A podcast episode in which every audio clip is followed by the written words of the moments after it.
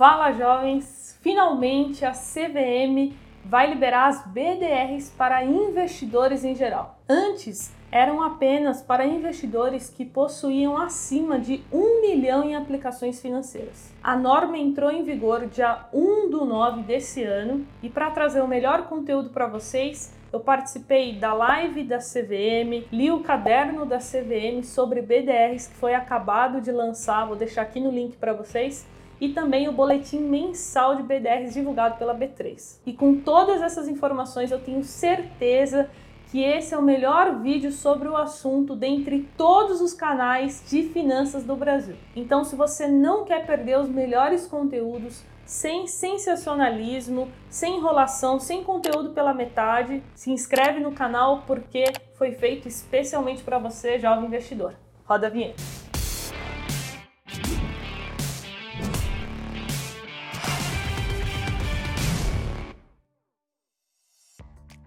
Para a gente começar, me segue lá no Instagram, carolfrs. Eu abro caixinha de perguntas toda semana e procuro tirar as dúvidas de todo mundo. E agora vamos começar. Então, primeira coisa, o que é uma BDR? BDR significa Brazilian Depositary Receipts. Traduzindo, são certificados de depósitos de valores imobiliários. Ou seja, descomplicando, são empresas sediadas no exterior, por exemplo, Apple, Amazon, Bank of America, que podem ser negociadas aqui exatamente por conta que existe uma BDR. E aí nós temos as BDRs patrocinadas e as BDRs não patrocinadas. Vamos começar aqui pelas não patrocinadas. Essa modalidade é instituída por uma instituição depositária. Carol, o que, que, é isso? Essa instituição depositária pode ser, por exemplo, o Itaú, ou seja, ele será responsável pela emissão desse certificado, porém sem participação direta da companhia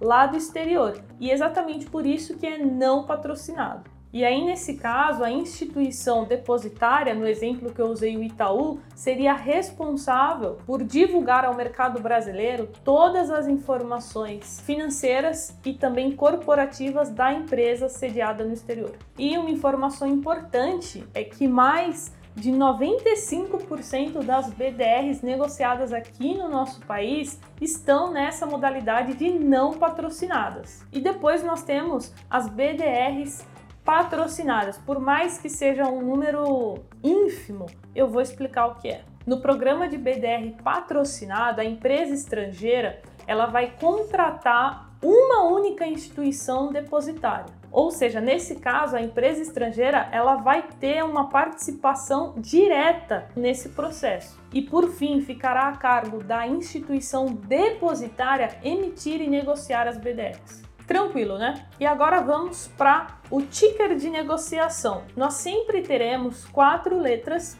e dois números. Por exemplo, BOAC34, que é o ticker da BDR do Bank of America. E uma informação complementar para vocês é que quando a gente tiver no final 32 ou 33, é usado para BDRs patrocinadas. E caso você veja no final 34 ou 35, que é o mais comum, serão as BDRs não patrocinadas. E agora vamos falar sobre a quantidade disponível atualmente no Brasil.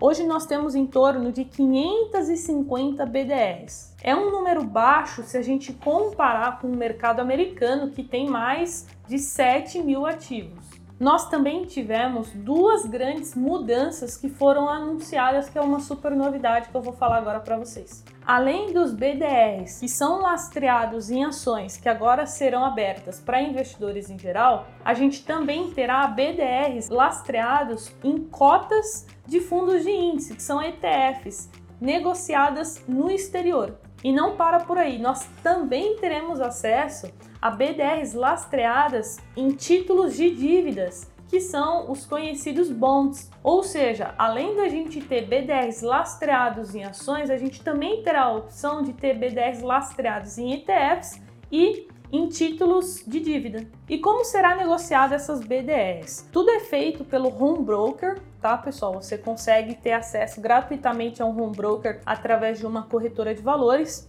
E a B3 anunciou que reduziu o lote padrão de BDRs para somente uma unidade. Isso é muito bom porque antes era no mínimo 10, o que acabava se tornando muito inviável para o pequeno investidor. Então, é uma ótima notícia porque assim a gente consegue democratizar aos poucos o mercado financeiro. E quando será finalmente liberado para investidores em geral? Isso depende da aprovação de regulamento e a CVM ela está no prazo que a bolsa submeteu.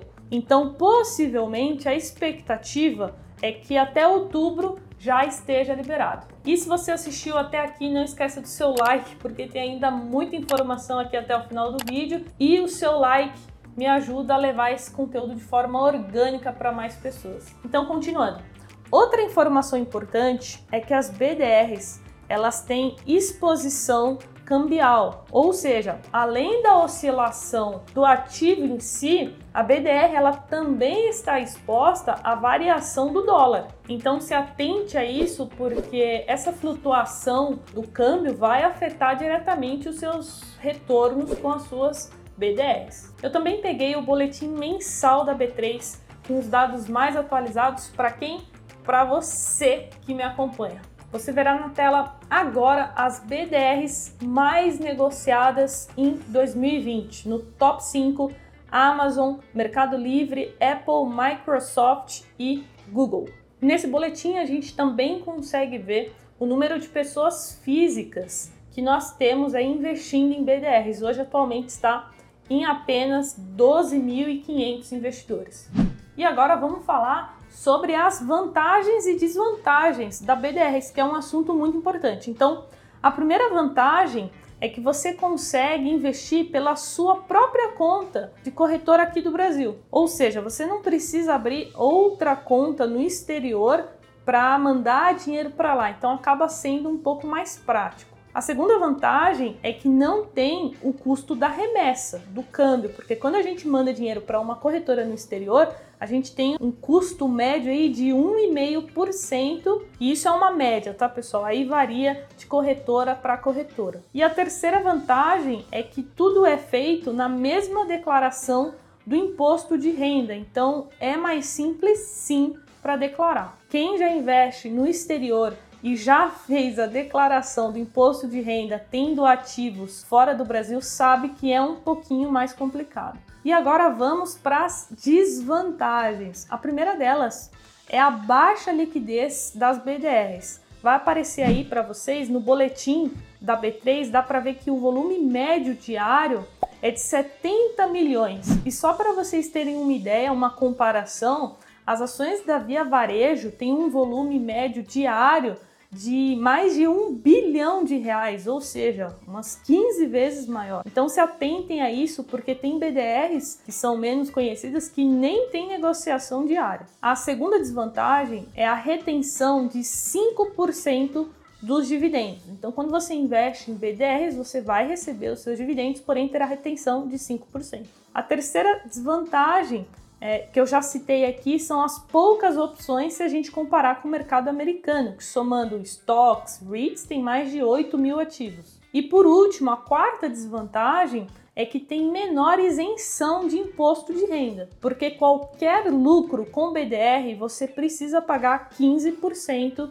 de imposto sobre o lucro, que é diferente das stocks que tem a isenção em até 35 mil reais em vendas mensais. Ou seja, o total das vendas passou de 35 mil reais, você tem que pagar imposto de renda sobre o lucro.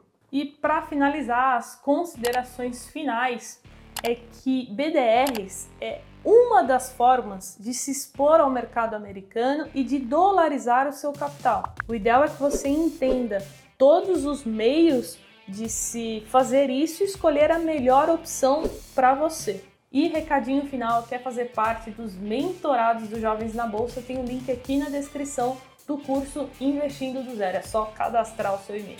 Então é isso, bora investir, jovens. Estamos juntos sempre. Até o próximo vídeo. Valeu, tchau!